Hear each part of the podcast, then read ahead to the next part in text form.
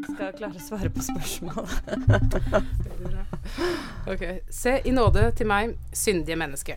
Og eh, velkommen til podkasten Nyhus og Dokka fra Vårt Land. I dag er det jeg som skal spørre Håvard om noe. Jeg syns du du klarer Håvard deg fint også. Syns du det? Istedenfor at du spør meg om jeg har syndet siden sist, skal jeg spørre deg Jeg, skal, jeg tar et litt annet perspektiv. Har troen din båret noen frukter siden sist, Håvard? Ja, dette er grunnen til at uh, det er morsommere å stille spørsmål enn å svare på det. Nettopp. Ja. Eh, om troen har båret frukter siden sist? Ja. Jeg, mm, jeg, er, jeg er tilhenger av den skolen som sier at tro er eh, 24 timer tvil og ett minutt håp. Eller ett, et minutt håp. Ja. Så- Så, nei, eh, troen koster like mye som den smaker. Så svaret er nei. Nei. Ok, den er grei. Vi går videre til eh, dagens gjest. Det er Mari Skurdal, som er eh, Klassekampens nye redaktør, sjefredaktør, fra for et par måneder siden. Ja. Velkommen hit. Takk. Vi er her eh, for, fordi vi har lyst til å snakke med deg. Eh, det handler jo om eh, at Klassekampen er venstresidas avis. Det er det som står på forsida? Det står det. Ja. Mm. Mm. Og eh, den avisa som vi jobber i, uh, Vårt Land, er jo også på en måte en avis som plasserer seg Uh, Det er ikke en allmennavis, uh, sånn som f.eks. Dagbladet eller Aftenposten, men som sier noe om standpunktet sitt. Noe om utgangspunktet. Um, hva, hva tenker du det betyr? At, at en avis tilhører en politisk side? Jeg syns det er eh, egentlig. Da vet man litt hvor man har det. Det er sånn eh, som et slags ankerfeste. Og så må man jo vurdere litt hele tiden hvor lang kjettingen skal være. Eh, for det kan jo hende at man ikke eh, at, ja, Jo tettere på du er, jo mer drukner du, holdt jeg på å si. Men, men å fryte litt fritt kan være fint, men at du må på en måte ha et eller annet som holder deg et sted. Og nå, eh, i hvert fall sånn innenfor journalistikken, så har vi jo levd gjennom noen tiår nå som har hatt et mye mer apolitisk ideal. Eh, jeg vil ikke akkurat si at de nødvendigvis har levd opp til det. Man er jo ofte orientert mot eh, noen eh, tenkemåter, selv om, selv om eh, man later som man ikke er det, eller forsøker å ikke være det. Men, eh, men jeg har alltid hatt litt sans for det å være et plassert et sted, fordi jeg tror at det er sånn vi er. Vi er tilknyttet grupper og samfunn og miljøer, og, og da kan det vel like, være like greit å være åpen om det. Eh, og det gir også en frihet, tror jeg, for leseren, for de vet allerede en del ting. De vet at du f.eks. Eh, en avis kan tilhøre visse grupper av eierskap til den. Og så kan vi da på redaksjonell plass, det kan i vårt land også, jobbe på en måte mot grupper eller med grupper, og men du må på en måte forholde deg til visse grupper med visse interesser og forventninger til det du skriver. Eh, og det kan jo også være journalistisk produktivt. Da vil du si at det uh, like mye handler om um, hvilken grasrot man henvender seg til, som hva man dekker, eller på hvilken måte man dekker det?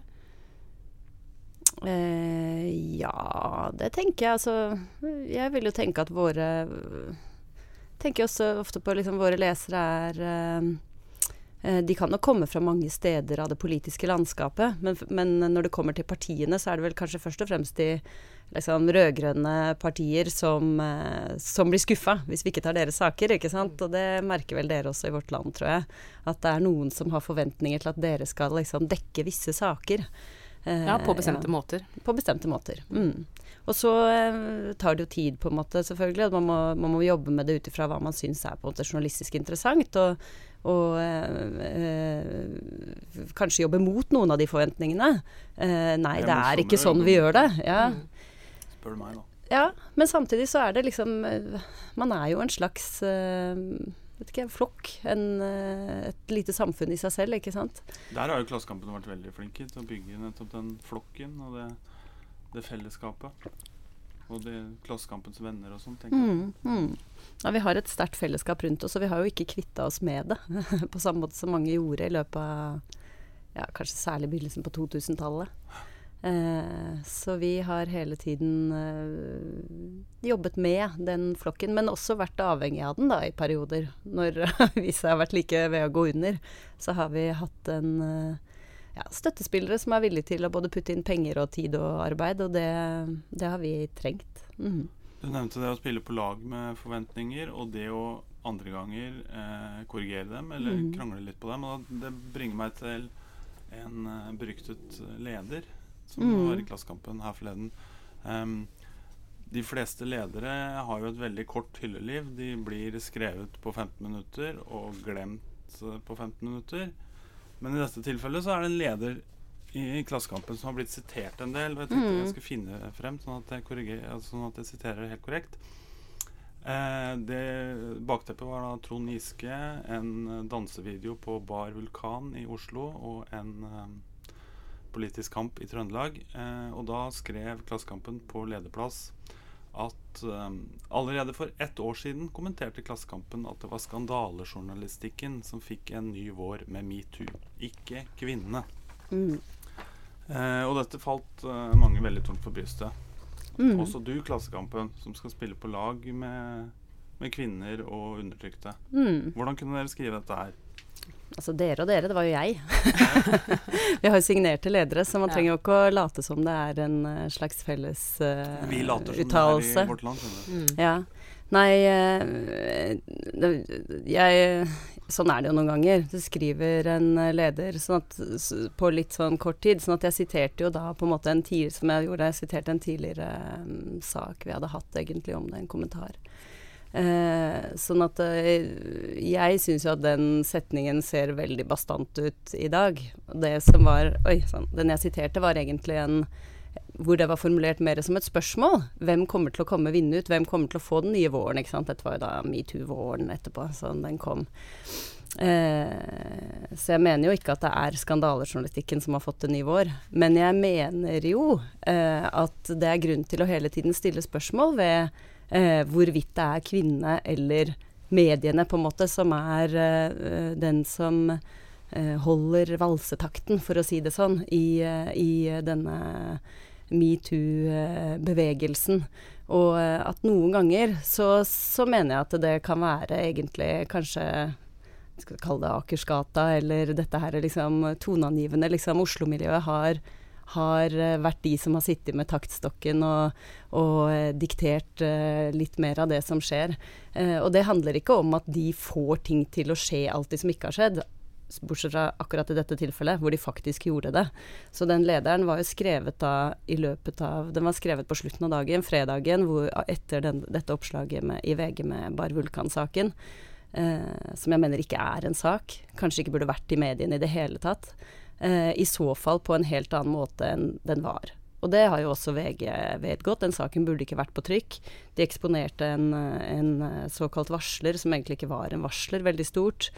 Eh, de, de, tok ikke inn motforestillingene til de to kvinnene som var på videoen, som hadde allerede bedt om å ikke, ikke få saken framstilt på den måten det var. Eh, men de brukte den på en måte en slags si, formalistisk begrunnelse, da, som det er i, i i, uh, i, den saken at her var det kommet en bekymringsmelding. Og da har du på en måte det forma, for, formelle i orden. Det var sendt en bekymringsmelding til partisekretæren. At ja. den kom fra en som ikke var med i partiet, som ikke hadde vært til stede.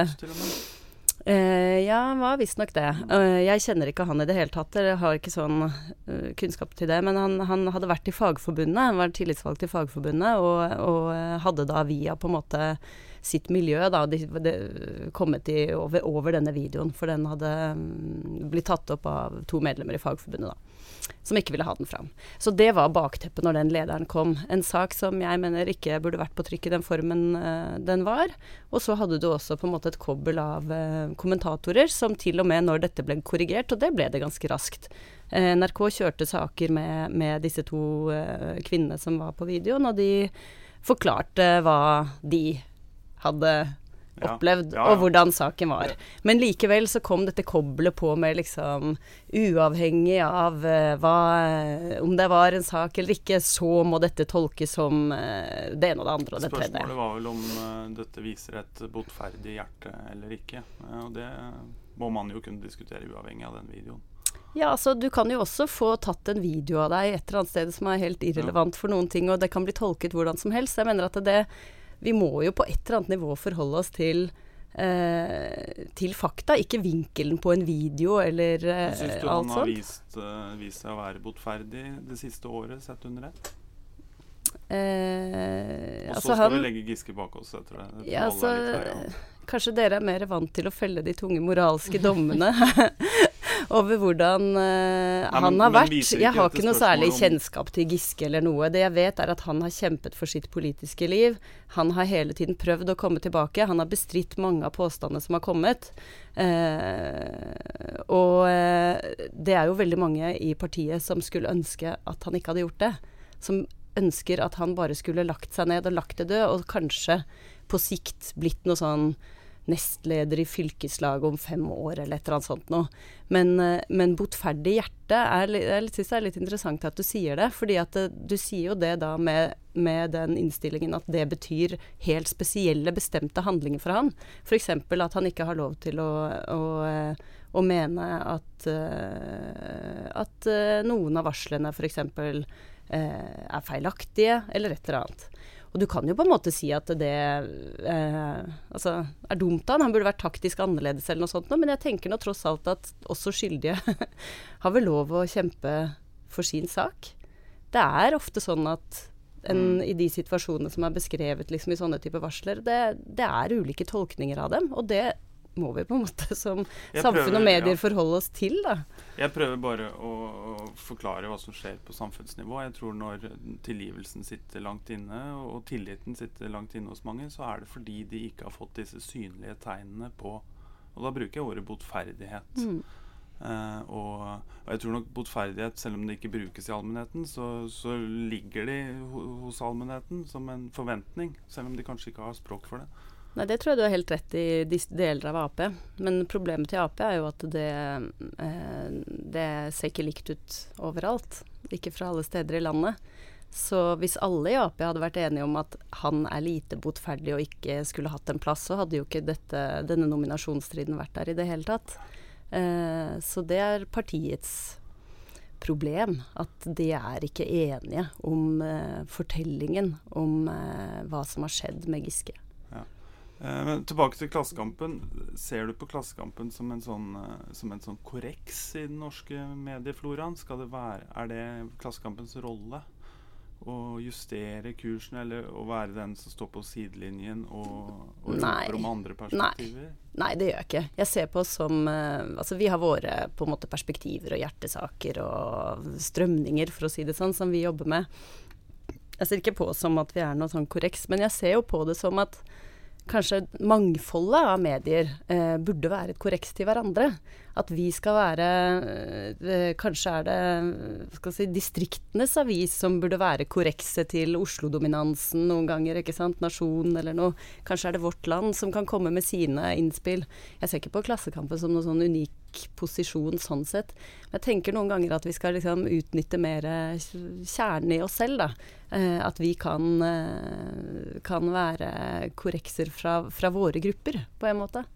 Eh, at eh, vi, hvis vi skal være et korreks, så er det liksom kanskje heller fra venstre. eh, enn at vi har en sånn unik posisjon i medielandskapet som sådan. Det er, jo, det er jo populært å snakke ned den kompakte majoritet, men, men den kompakte majoritet kan jo ha rett òg. Hvem er den kompakte majoritet? Nei, nå knytta jeg det kanskje litt for mye til Giske-saken, men, eh, men eh, sånn i det store og hele, mener jeg. Ja, hvis du tenker på uh, Oslo-journalister og, og politikere, så er vel ikke de den kompakte majoritet? Nei, det er, kan så være. Nei, nå, det jeg hadde i bakhodet òg, var du kan, idoliseringen av, det, av de kontrære stemmene. Mm. Dette er jo du opptatt av, Åste, så du kan jo eh, Ja, jeg tenker på den, det er den boka som Knut Olav Åmås ga ut for noen år siden, som, som handla om dissentere. Eh, Mm. om mennesker som tar på en måte standpunkter i aktuelle debatter som er, går liksom helt på tvers av hva som er vanlig gjengs oppfatning av saken. Hvor han brukte den boka til å liksom løfte fram stemmer som Børre Knutsen osv. Mm. Um, og det er jo kanskje artig på en måte, men samtidig så tenker jeg at det, det ligger noen problemer i kjølvannet av en type romantisering av den der ene stemmen som står mot. For det er jo egentlig eh, det er jo egentlig innmari enkelt å bare hvis, liksom, hvis det er en konsensus i Norge om at uh, nå er det klimaendringer som er menneskeskapte, så er det bare å si sånn Det tror ikke jeg noe på. Og så er du en dissenter. Så det er på en måte et veldig sånn Det kan være en veldig sånn enkel måte å skaffe seg én form for moralsk eh, troverdighet på i debatter. Ehm, som jeg, ja. Så jeg tenker at noen ganger så er medias leting etter disse stemmene også med på kanskje å forringe eh, debatten på en måte. Det, er spørsmål, altså det kommer litt an på hvordan du ser på det. Eh, nå var vel Åmås sitt prosjekt fra han tok over som kulturredaktør og debattredaktør i Aftenposten, det å få fram en del sånne stemmer. Eh, og jeg er helt enig i din eh, vurdering. En, en kontrovers for kontroversens skyld er helt død for meg. Da ender du bare med en eh, masse mennesker som sier liksom ting som på nåværende tidspunkt kan høres outrert ut. Så det, det gikk noen fylde eller mening, det. Eh, men jeg mener likevel at liksom mediene kanskje skal ha en, en litt, litt kjærlighet til stemmer som går imot den generelle strømmen. Fordi eh, den har en sterk egendynamikk som, eh, som gjør at, eh, at det forventes en enighet eller tilslutning til bestemte standpunkter. ikke sant? Og det mener jeg at man kan kjenne på som kommentator eller, eller eh, en, en som skal mene noe selv. At du, du vet liksom nå nå er du litt i kant, ytterkanten, ikke sant. Og så tar du kanskje enten tar du hensyn til det Vi sitter jo og redigerer andres tekster. Skal, du, eh, skal du foredle synspunktene, eller skal du dempe dem ned, for å si det sånn, når du, når du skal ha de på trykk. Og da mener jo jeg ofte at kanskje skal vi egentlig foredle litt det som er liksom den interessante tanken. Eh, den som kanskje går litt på tvers, men allikevel har noe som kan sette i gang en, en tankerekke eller en refleksjon. Da. Så, eh, men jeg mener at det må være Jeg vet ikke om ordet er ektefølt eller eh, ekte tenkt. Men det, det er nødt til å være noe genuint i det. Som ikke er sagt bare for å være imot noe, men fordi det faktisk eh, er, ligger en forståelse der som er eh, reell da, og ekte. Mm. Ja, jeg tenker at Det er jo også en kilde til selvkritikk for alle lesere. Altså, jeg, jeg prøver ofte å, som på Facebook sånn, å følge folk som jeg er uenig med, men som jeg syns er innmari flinke. Mm, Fordi at det, det, er, det er veldig interessant å prøve å utsette seg for eh, en god kritikk, da. Det er jo alltid en eh, gevinst. Men du Håvard, jo, du sitter jo med debatting i Vårt Land. Leter du etter de eh, Ja, det gjør jeg. Det syns jeg Mm. absolutt eh, har en verdi i seg selv. Ja, å finne de litt uh, outrerte stemmene. Og ja, nei, det, det, det er et uttalt mål, det å finne dem og løfte de opp. Og, og også foredle de, ja, for det er jo ofte at det trengs. Du nevnte jo det, Marie. Mm. Eh, og, og få de til å på en måte eh, skinne så godt som mulig.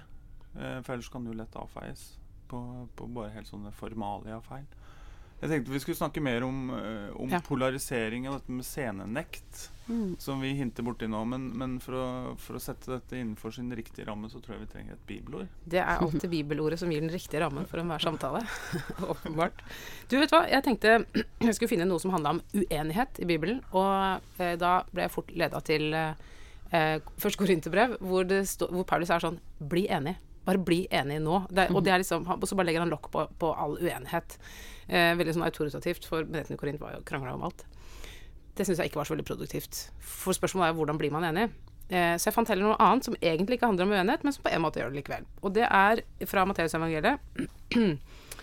Jesus som snakker, eh, og han sier Dersom din bror gjør en synd mot deg, så gå til han og still ham til ansvar på tomannshånd. Hvis han hører på deg, har du vunnet din bror.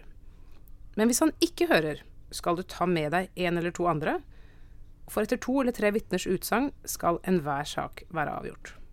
Hvis han heller ikke hører på dem, skal du si det til menigheten. Men hvis han ikke engang vil høre på menigheten, skal han være for deg som en hedning eller en toller. Ja, og Hvis jeg skal på en måte prøve å bringe dette inn i, i denne samtalen, så tenker jeg at det handler litt om eh, at, at du må først prøve å diskutere.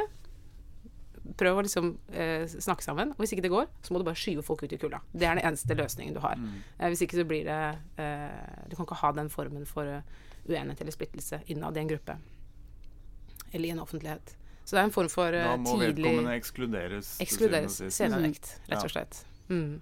eh, ekskluderes fra det gode selskap. Ja. Ja. Mm. Får ikke være med. Der har jo dere valgt en helt annen strategi i Klassekampen. Mm. Ja. Og da tenkte jeg Jeg tenker jo da særlig på eh, I sommer så på Arendal så inviterte dere til panelsamtale, og en av de eh, paneldeltakerne heter Helge Lurås og Mm. er redaktør i nettstedet Resett. Um, og dette igjen falt eh, enkelte av mange av deres abonnenter og også noen av deres spaltister tungt for brystet. Mm. Og de hevdet at dere på den måten legitimerte vedkommende. Mm. Og så svarte vel du noe sånt som at nei, vi legitimerer ikke. Det er forskjell på å lytte til og legitimere. Um, hva er egentlig forskjellen?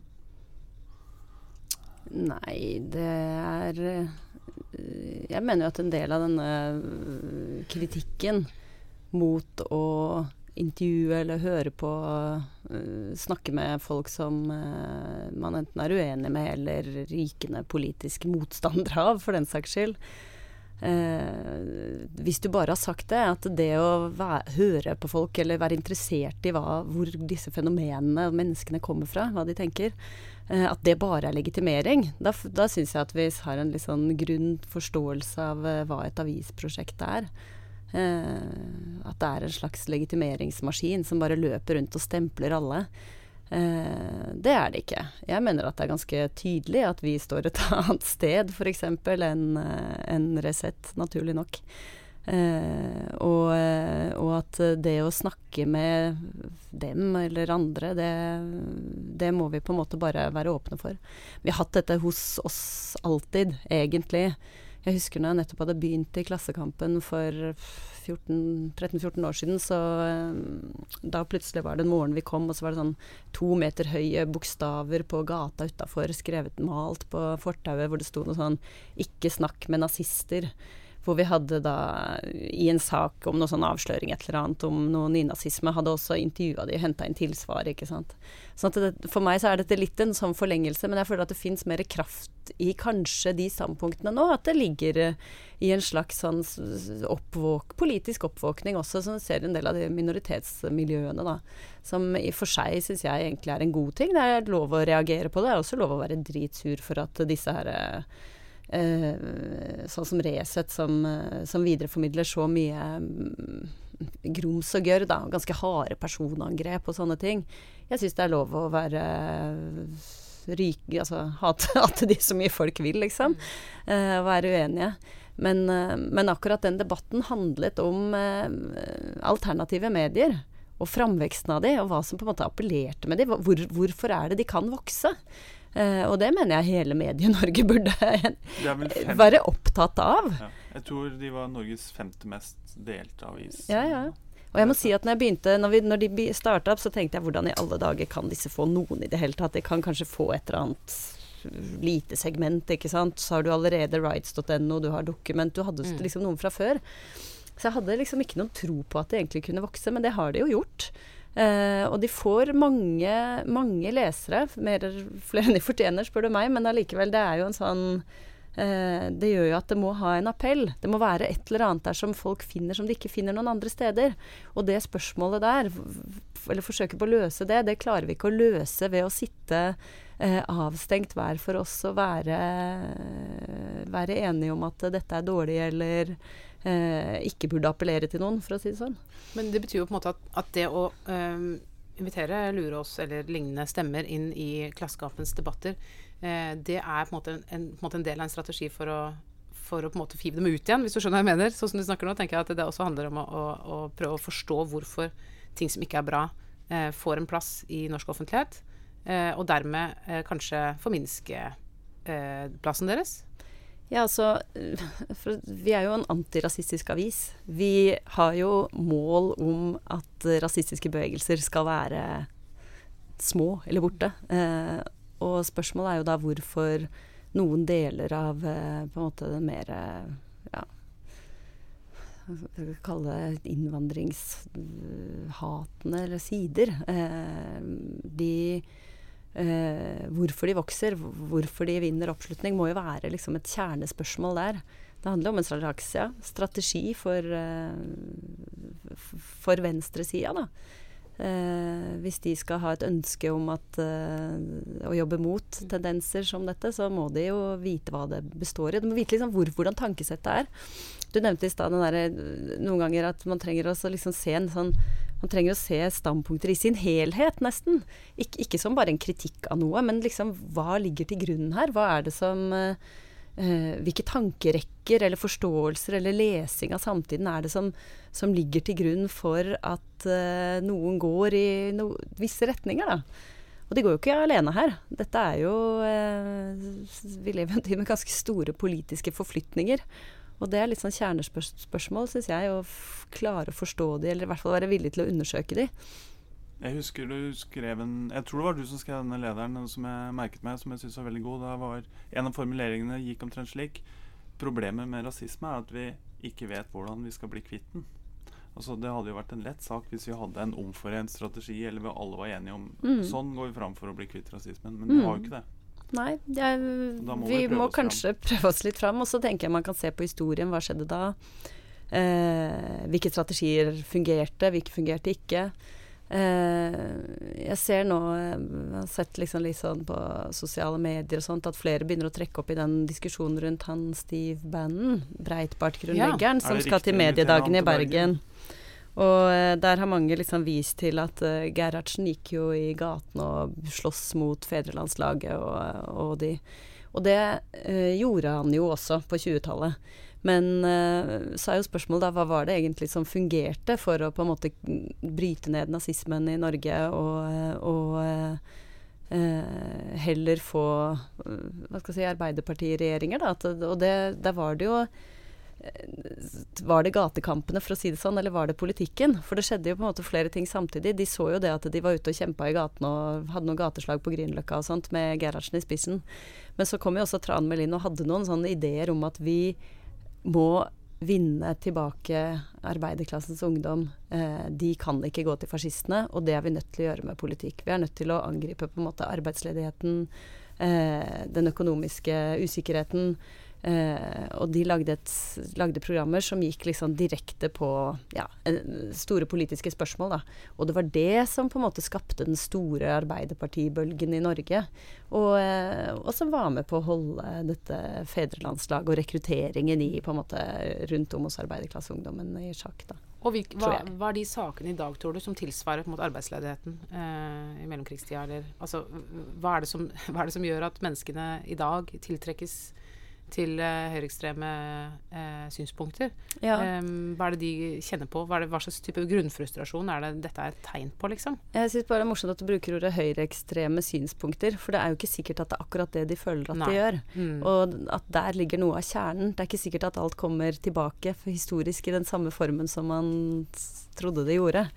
Eh, så eh, det er jo noen store politiske spørsmål i Norge i dag som, som ikke er eh, Eller som rekrutterer og flytter folk over, over blokkgrensene også, bl.a. distriktspolitikk f.eks.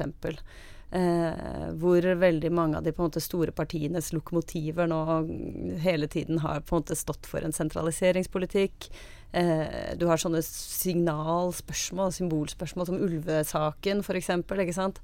Eh, og hvor du ser en del, en del, av de spørsmålene hvor Senterpartiet nå vokser eh, mye dette er jo ikke høyreekstreme synspunkter. Men jeg mener at det du ser i Europa i dag, er jo at den type, uh, den type følelse av uh, å ikke bli sett, ikke bli tatt på alvor, ikke være representert. At, uh, at de store liksom, metropolene går i en helt annen retning, ikke har noen forståelse for uh, verken liksom At det skal være infrastruktur, rett og slett. Skoler eh, veier, alt sånt i distriktene, at den kan også føre til eh, Føre deg inn i Alternativ for Deutschland eller no, mm. Nasjonal Samling, som partiet til Le Pen nå har skiftet navn til.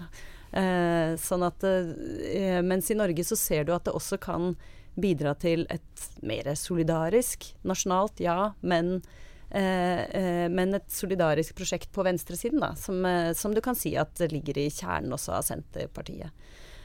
Så der ser du hvordan en del av de samme bølgene, eller de samme kanskje sentimentene, tror jeg, kan kan iverksettes av flere grupper hvis de er villige til det, eller andre typer politiske bevegelser. Jeg vil litt tilbake til den åpenhetslinja som Klassekampen har valgt, eh, og som, eh, som, er vel og bra. Jeg støtter den fullt ut. Ja. Eh, historisk så vet vi jo at venstresida har hatt mer sekteriske tendenser. og det, det er jo velkjent dette med høyreavvik osv. Kjenner kanskje det igjen fra kristne bevegelser også? Kjenner igjen fra veldig mange ulike miljøer. Begrepet sekt kanskje så bare, kommer fra oss. mer. Spørsmålet er om, ja. om, det er en historisk arv her man prøver å korrigere litt, med å i stedet velge det stikk motsatt strategi. Altså åpenhet framfor stempling og, og utdefinering. Jeg tenker jo at alle politiske bevegelser har godt av det.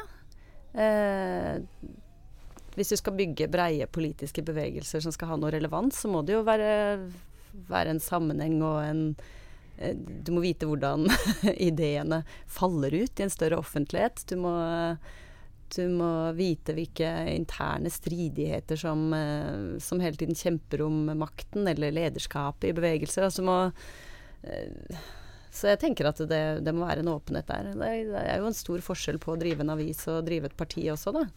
Det er jo klart at uh, partiet skal jo skape liksom en slags oppslutning om Eller ikke en slags, en oppslutning om partiprogrammet. Finne ut hva, hva medlemmene liksom kan enes om som et sånn det felles prosjektet. en avis føler jeg heller skal gi grunnlaget for f.eks. politikkutvikling. Da. Og, eh, og, da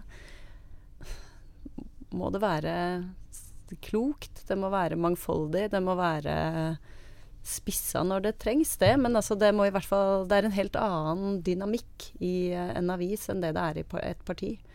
En avis som har et uh, partiprogram med fem punkter, eh, og skal forholde seg strikt til at eh, f.eks. lesere skal ende på de punktene, det vil være ganske kjedelig å lese. Og det vil være ganske uvirksomt for en bevegelse også, tenker jeg. Jeg, jeg fant eh, Jeg må sitere. Jeg fant et veldig et eh, sitat av deg som jeg bet meg merke i. Dersom konteksten tilsier det, er jeg villig til å trykke langt mer ytterliggående ytringer. Og langt mer da med henvisning til uh, Lurås og Resett. Så fortsetter du. Jeg er f.eks ikke prinsipielt mot å trykke et utdrag fra Mein Kampf. Mm. Um, uh, og det og de, den kritikken og de, Jeg istemmer dette fullt ut, ja, men, men uh, jeg må prøve å kanalisere de som uh, har sine anfektelser. Og de vil vel si at dette er synspunktet til en som er privilegert, og som kan på en måte surfe over alle store problemer, og som ikke, føler, og som ikke eh, har problemer med høy takhøyde og alt mulig. Nettopp i kraft av sine privilegier og sin posisjon. Mens andre, mer sårbare grupper da vil oppleve at de stenges ute. De, de vil ikke komme på en fest hvor det leses høyt fra min kamp. Jeg vet ikke om den festen hadde vært mitt sånn favorittsted for en kveld heller. Men Nei. nå var det jo snakk om å trykke ting i en kontekst. Uh, Fest i overført betydning som, som, et bilde på vår felles offentlighet. Ja. Vårt store torg. Ja.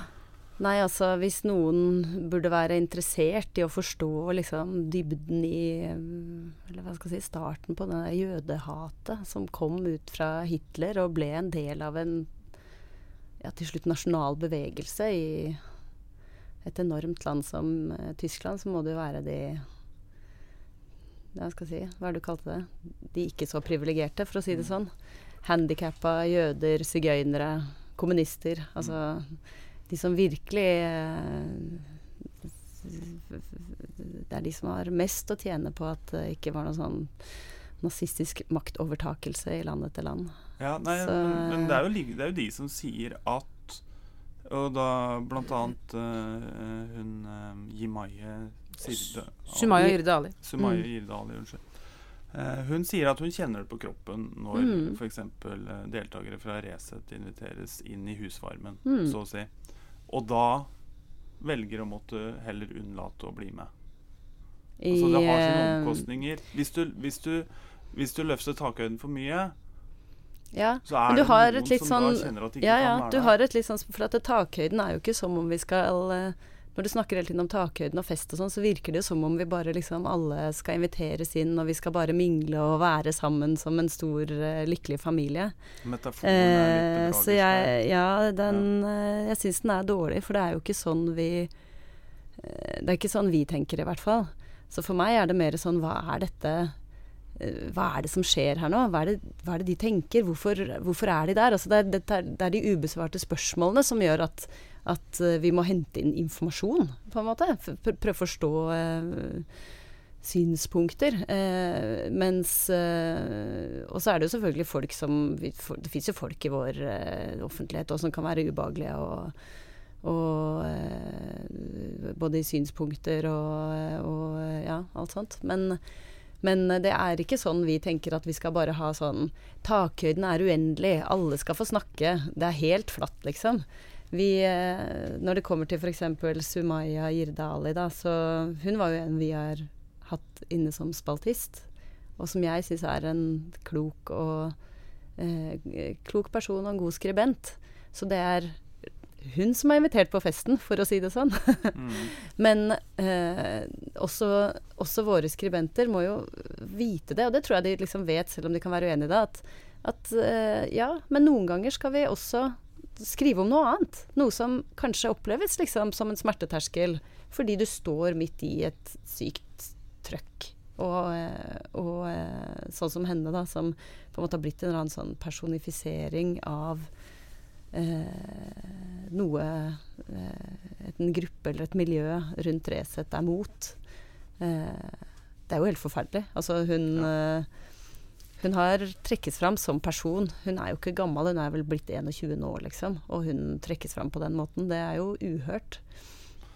Ja, tiltredes. Indeed. Eh, jeg, men jeg merker meg jo at denne, denne metaforen med husvarmen og sånn, den, den brukes jo veldig mye, og den er kanskje gal, grunnleggende Ja, feil. men jeg tror nok at noe av grunnen til at det brukes, er jo at det er jo hvis eh, Altså, det er jo et strategisk valg. Skal man tie noe i hjel, eller skal man trekke det ut eh, og få sol på det? Ikke sant? Og hvis man eh, Noen mener jo at det beste man kan gjøre overfor Resett osv., er å tie det i hjel. Ikke gi det oppmerksomhet, ikke intervjue dem. Og andre mener at det beste man kan gjøre, er å trekke det inn. Eh, først og fremst for å forstå eh, hva slags type fenomen det er. Men det kan jo også hende at, eh, at medienes villighet til å intervjue Nina Karin Monsen eller eh, eh, Hege Storhaug, altså uten sammenligning for øvrig, at det også har bidratt til en viss eh, eksponering, legitimitet osv. Det, det tenker jeg det må man ta ansvar for, selv om man mener at det er riktig å gjøre det. Så tenker jeg at det også er en bieffekt. Og det er kanskje den bieffekten som skribenter som Ali eh, reagerer på da, tenker Mm. jeg. Men jeg tror også at det er en Jeg gikk gjennom det her en, eh, en dag midt i den runden. Alle hvor ofte vi egentlig hadde intervjuet f.eks.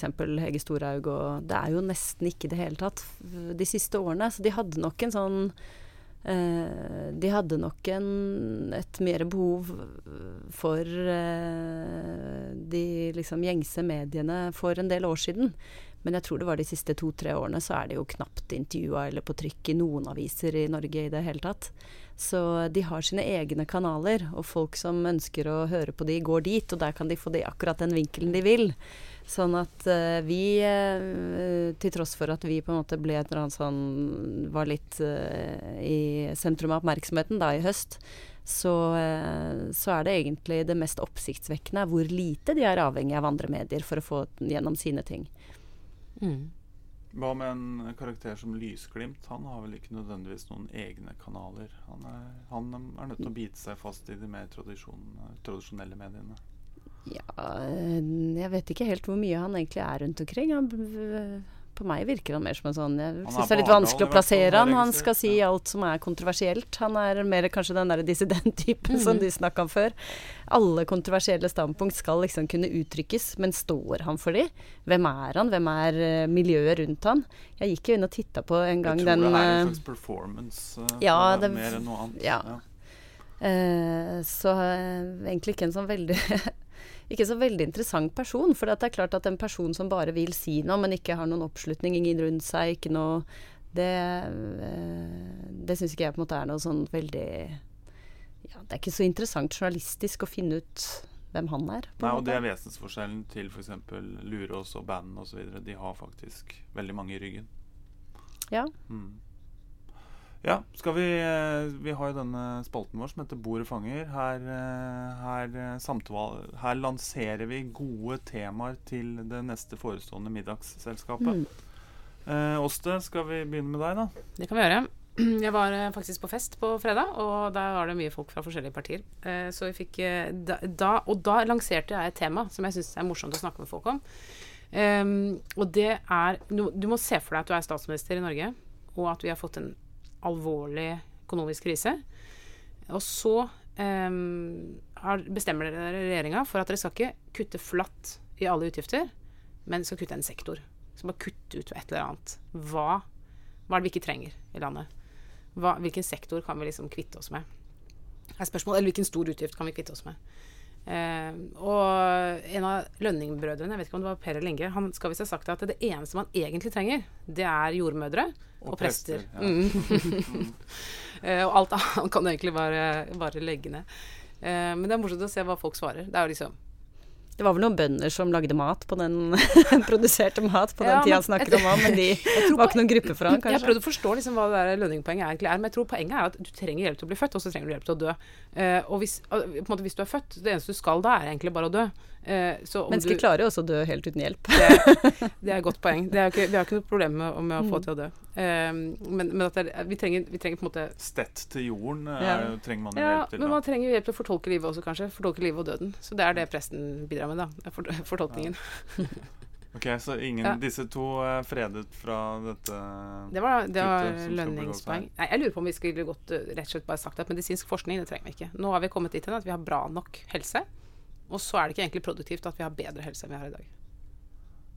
For eksempel. Ja, det er jo Jeg, kontroversielt, tror jeg. jeg kaster det ut. Ja. Skulle man gjort noe med sykelønnsordningen da, tro? Um, um, Du kan jo prøve deg på det. Ja, jeg- Det går jo jeg- dårlig for de som gjør det, så håpløst.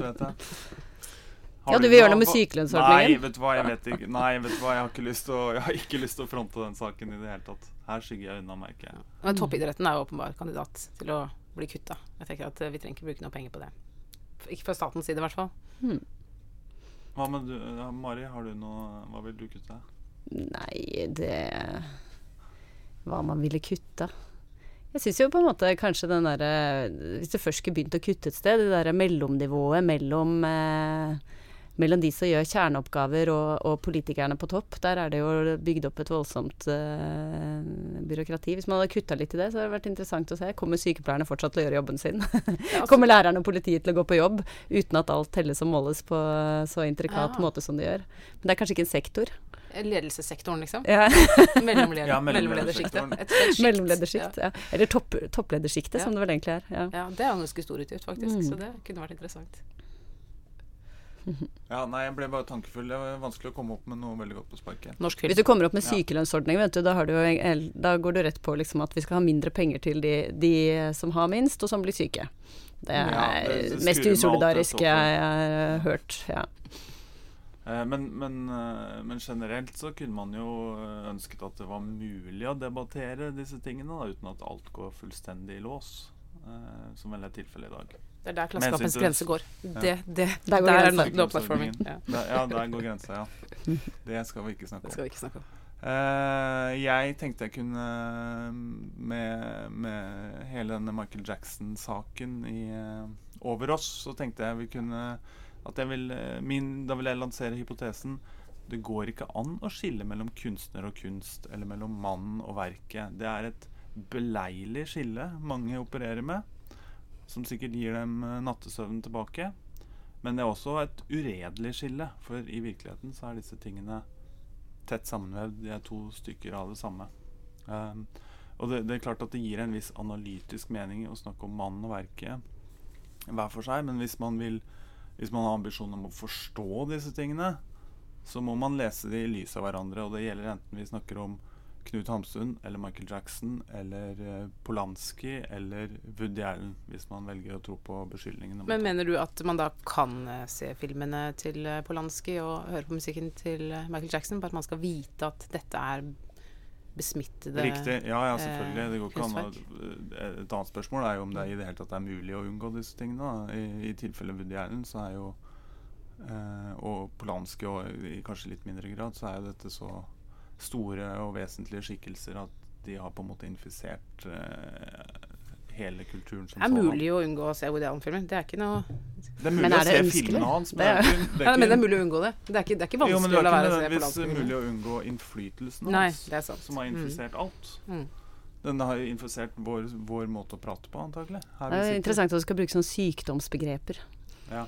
Musikken hans har infisert, Infisert, ja. verden. Smittet, Ja. Nei, Mm. men mennesker er jo mangfoldige. De har jo mange sider, og det er jo ikke sånn at uh, en overgriper bare er et monster i ett og alt de foretar seg heller.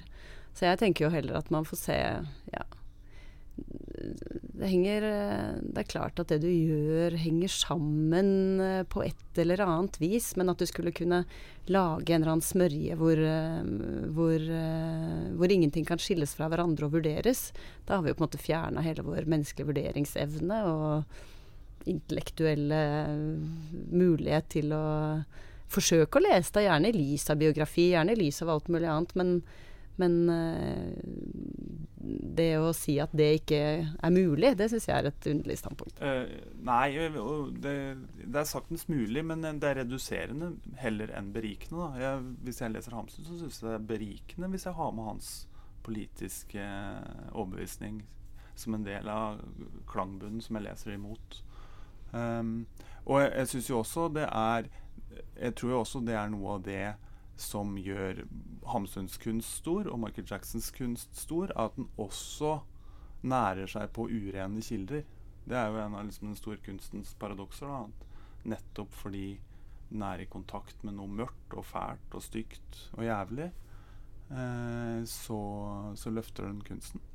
Ja, jeg vet ikke. Jeg syns, jo ikke, Michael Jacksons musikk er så veldig flott å høre på, så jeg, jeg er eh, egentlig litt likegyldig til akkurat den biten av det, at hva vi må redde der. Men, men eh, jeg kan ikke skjønne hvorfor en på, hva skal jeg si, melodiforståelse er den knytta til en eh, skal jeg kalle det en ødelagt seksualitet, da, eller en eller annen forstyrret utvikling, eller hva nå enn man skal kalle en slags sånn pedofil legning, eller hvis det er det det er, da. Hvem Hvis, vet, liksom. Dette er jo en amerikaner vi ikke kjenner overhodet og ikke har noe forhold til på noe som helst vis. Sånn at det å i det hele tatt skulle vurdere noe eh, fra vår side virker for meg ganske håpløst. Vi kan se og gjøre oss våre vurderinger, men, men, eh, men at liksom en musikalitet nødvendigvis er knytta til seksualiteten, det vet jeg ikke. Sklir vi nå inn i metoo-spørsmålet igjen? Er det Kan, kan Trond Giske både danse på et dansegulv og være politiker? Nei, ja, men, men generelt da, så tenker du ikke at, eh, at eh, den store kunsten ofte nærer seg på urene kilder? Altså, vi er jo urene mennesker. Ja. Sånn at uh, du kan jo si at eh, hvis du ikke er villig til å ta inn det du er redd til for å fortelle til dine nærmeste, f.eks., til moren din Hvis du ikke kan ta inn det og på et eller annet vis bearbeide det, så, så eh, er du jo kanskje ikke helt ærlig. Da vil du kanskje virke Da blir det mer overfladisk og lettklemt. Men at nødvendigvis næres av de, det kan jo næres av så mye rart. Altså, en glad sang trenger jo ikke å næres av dine mørkeste frykter. det er jo Vi er jo mangfoldige. Ja. Mye av Michael Jackson-musikk er jo alt annet enn glad. Da. Den er jo også eh, monstrøs til tider. Dette ble, men dette er store ting. Dette ble, kanskje det kanskje ble for mye til at et middagsselskap kan bære det. Det er litt avhengig av middagsselskapet. Hva med deg, Maria? Har du noe tema, eller? Ja, tema tema. Jeg hadde misforstått litt. Jeg trodde man skulle ha med en gjenstand til dette, Ah. til dette bordet. bedre, Det Men eh, det Det var ikke en så veldig gjenstand, for jeg tenkte bare hva Jeg er ikke noe sånn som kommer med sånn derre ultimatum, nå skal alle løse den oppgaven. jeg syns at når man går på et middagsselskap, så vil jeg egentlig bare senke skuldrene og slappe av. Sånn at da hadde jeg tenkt ta med, ta, gjøre som jeg pleier, ta med en flaske vin og sette meg ned og la praten gå. Ja. Det, det skaper ikke noe god podkast. Men det kan hende det skaper et bedre middagsselskap.